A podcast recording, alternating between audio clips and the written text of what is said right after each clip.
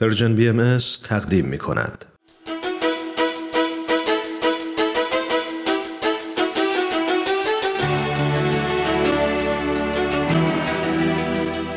دوستان عزیز فارسی زبان بار دیگر به همت انجمن دوستداران فرهنگ ایرانی در آمریکا فرصتی فراهم آمده که خیرخواهان مملکت ایران و مشتاقان فرهنگ آن سرزمین باستان چند روزی دور هم جمع بشیم و بر غنای گفتمان هامون بیافزاییم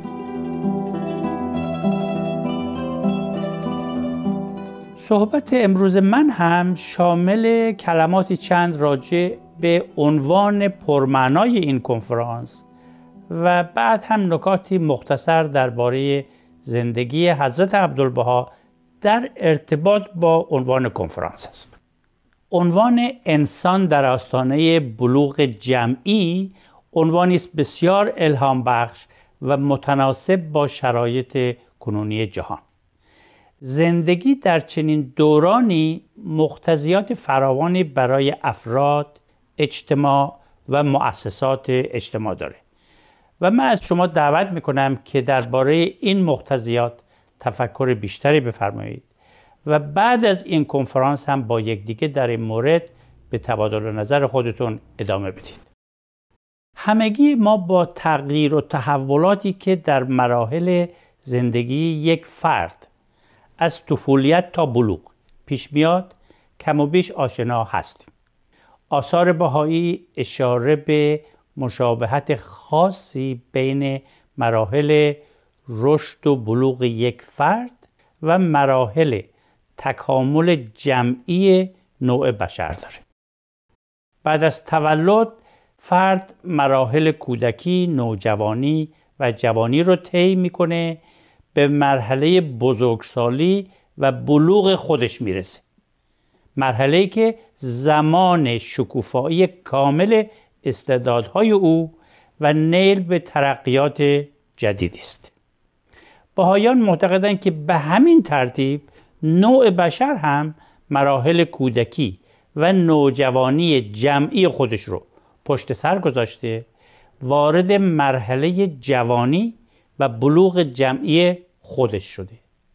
از قارنشینی به وحدت خانواده به وحدت قبیله به وحدت دولت شهری و بالاخره به وحدت ملی موفق شده.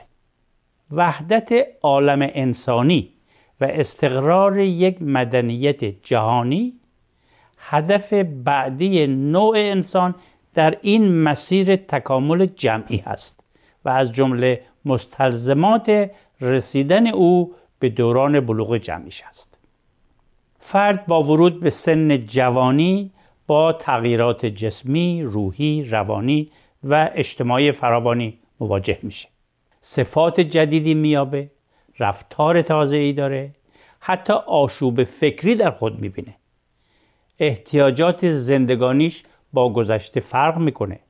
آرمانهاش متفاوته و آنچه او رو شاد و تشویق به فعالیت می‌کنه هم با گذشته فرق داره.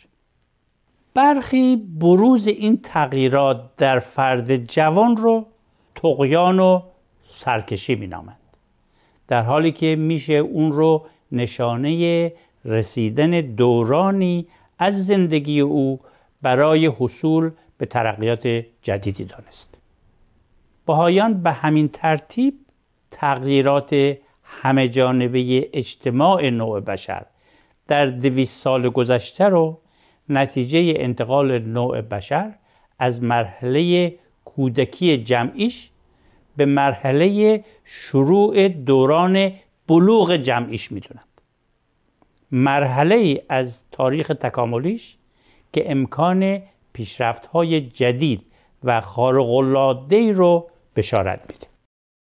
در عنفوان جوانی فرد همواره بسیاری از آموخته های گذشته خودش رو زیر سوال می‌بره و به دنبال معیارهای جدیدی است که خواسته ها و آرمان های جدید او رو جوابگو باشه. جهان امروز هم در آستانه بلوغ جمعی خودش با این واقعیت روبروست که استانداردهای گذشته چه سنتی چه فرهنگی چه اجتماعی و چه دینی جوابگوی احتیاجات او در دنیای جدیدی که عملا به یک وطن و یک زادگاه برای اهل عالم تبدیل شده نیست. تقریبا دویست سال از ورود نوع انسان به مرحله بلوغ جمعیش میگذره. در این دویست سال تغییرات فراوانی در دنیا رخ داده و کلیه جوانب زندگی رو بالکل دگرگون کرده. ارتباطات به قدری سریع شده و در دسترس عموم قرار گرفته که به راستی میشه گفت دنیا به دهکده تبدیل شده که همگی مردمانش می‌تونند به آسانی با هم در ارتباط باشند. شرایطی مهیا شده و علوم و فنون و تکنولوژی به قدری پیشرفت کرده که تحقیق و تفحص و کسب اطلاعات رو برای همگان آسان کرده و با گسترش آموزش همگانی امکان شکوفایی استعدادهای فرد مهیا شده.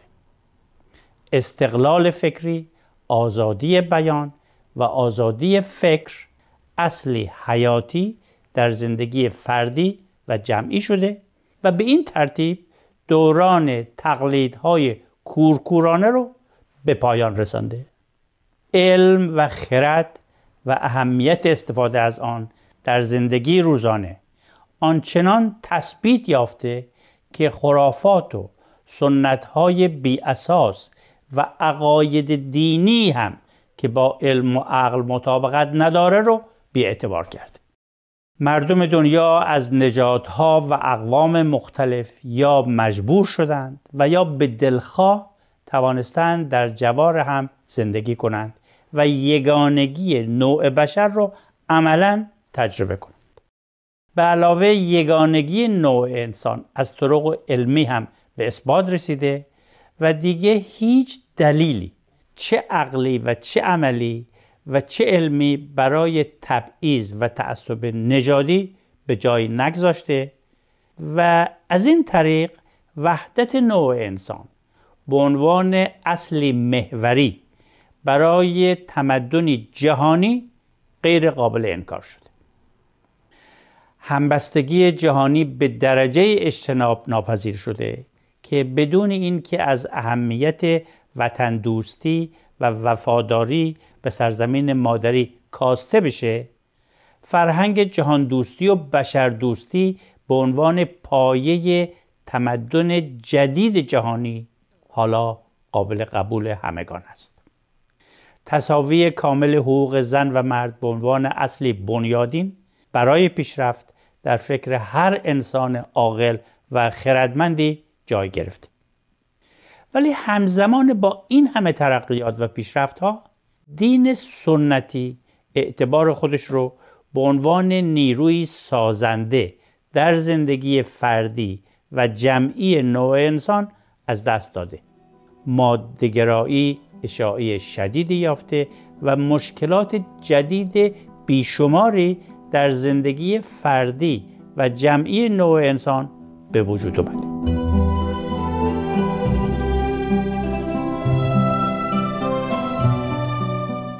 دوستان گرامی شما شنونده گزیده های از سخنرانی آقای دکتر فریدون جواهری در سی و یکمین دوره از کنفرانس دوستداران فرهنگ ایرانی هستید عنوان این سخنرانی هست عبدالبها سرمشقی برای ما. پس از چند لحظه کوتاه به ادامه صحبت ایشون گوش خواهیم کرد.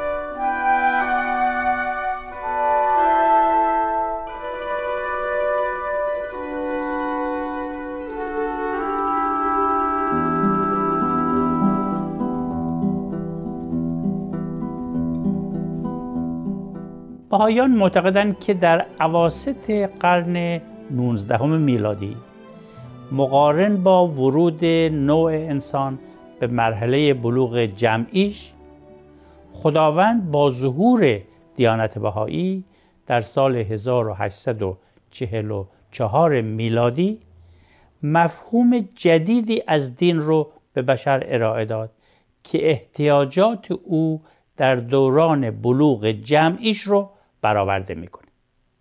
این مفهوم جدید دین در اصل یک چهارچوب عمل برای مشارکت و همکاری افراد و مؤسسات در راه برقراری یگانگی نوع انسان هست.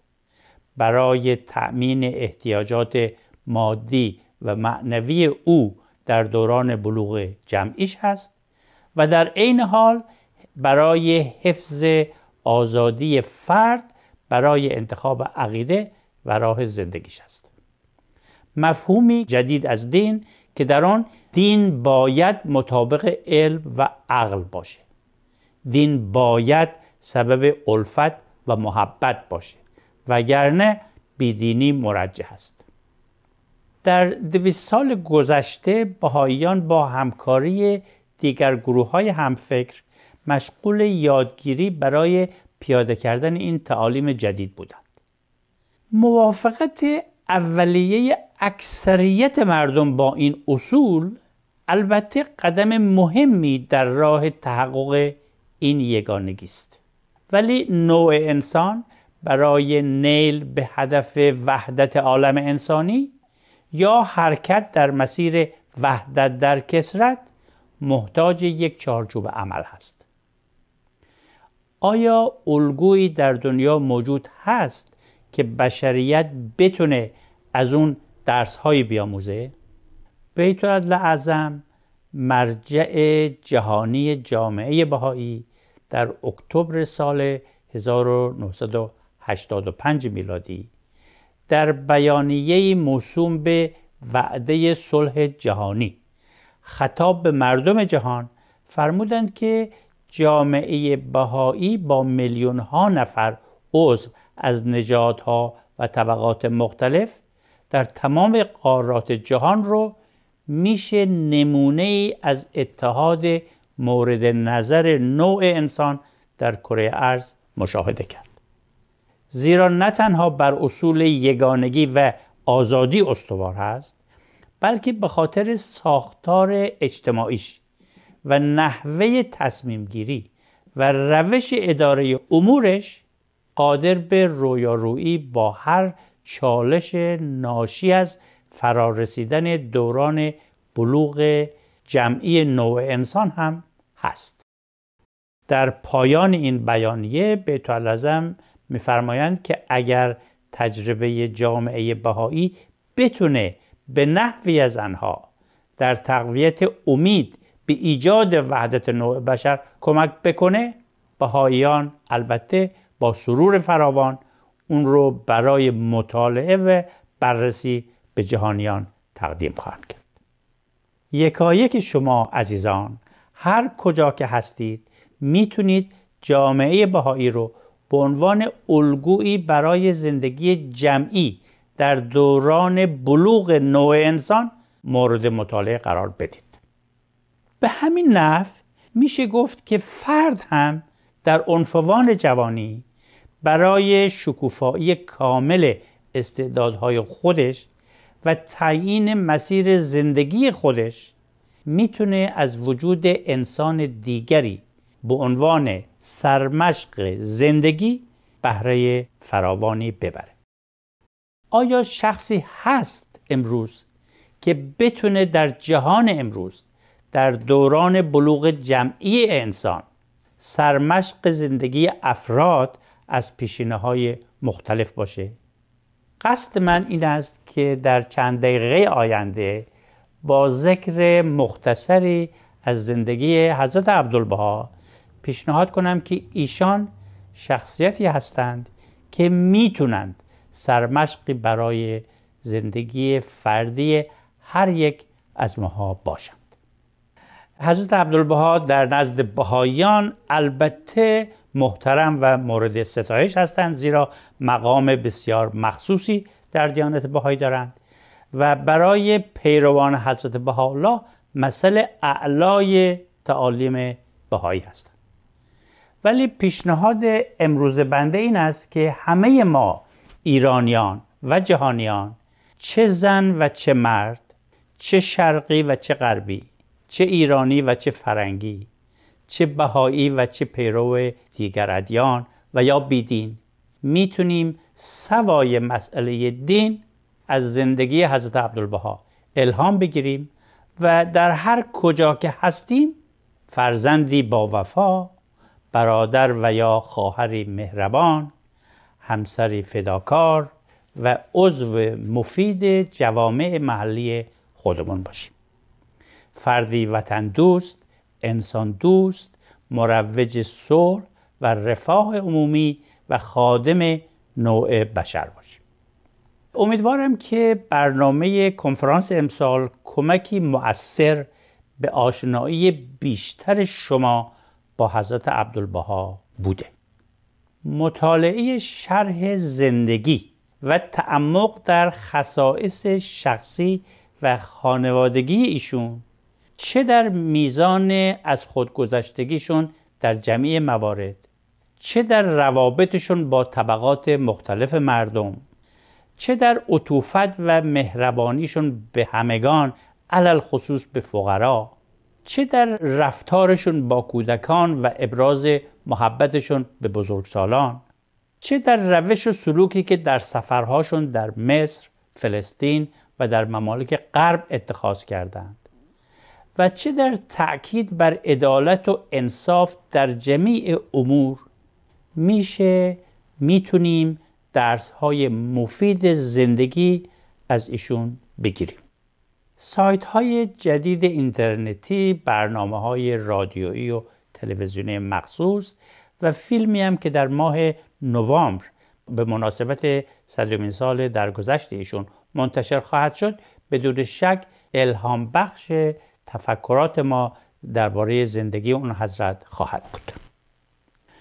مطالعه آثار مکاتیب و خطابات حضرت عبدالبها هم راه دیگری برای شناسایی شخصیت ایشون هست حضرت عبدالبها پیامبر نبودند و هیچ وقت هم ادعای دریافت وحی مستقیم از جانب خداوند رو نداشتند. اما انتصابشون به عنوان مبین آثار بهایی از طرف حضرت بهاءالله موجب میشه که تعلیفات ایشون بخشی از بدنه آثار بهایی به شمار بیاد. جمع کل نوشتجات ایشون نزدیک به سی هزار تخمین زده شده. وصف سبک زیبا قدرت بیان و شرح طیف وسیع مطالب مندرج در این آثار البته از حوصله این صحبت کوتاه امروز خارجه ولی مختصرا ارز کنم که این آثار شامل مسائلی است از قبیل مقام انسان آزادی وجدان جبر و اختیار و اینکه ثمر زندگی در این جهان باید خدمت به نوع انسان باشه. درباره بزرگ داشت موسیقی و هنر تصاوی حقوق زن و مرد افت و اسمت استحکام روابط خانوادگی تعلیم و تربیت اطفال تحری حقیقت و ترک تقالید دوری از خرافات و اوهام تطابق علم و دین آشنایی نوع انسان با عوالم روحانی ذات غیب منیع لایدرک الهی مقام پیامبران روح انسانی و مراتب اون در عالم وجود و اینکه دین الهی یکی است ولی تجدد اون لازم هست. جزو این آثار است. در مطالب بسیاری در مورد خیر عموم و ترقی جمهور آبادی ایران پیشرفت ایرانیان اخلاقیات اساس ترقی بشر ترویج اخوت و برادری نوع انسان و دعوت عالمیان به یگانگی و اتحاد است.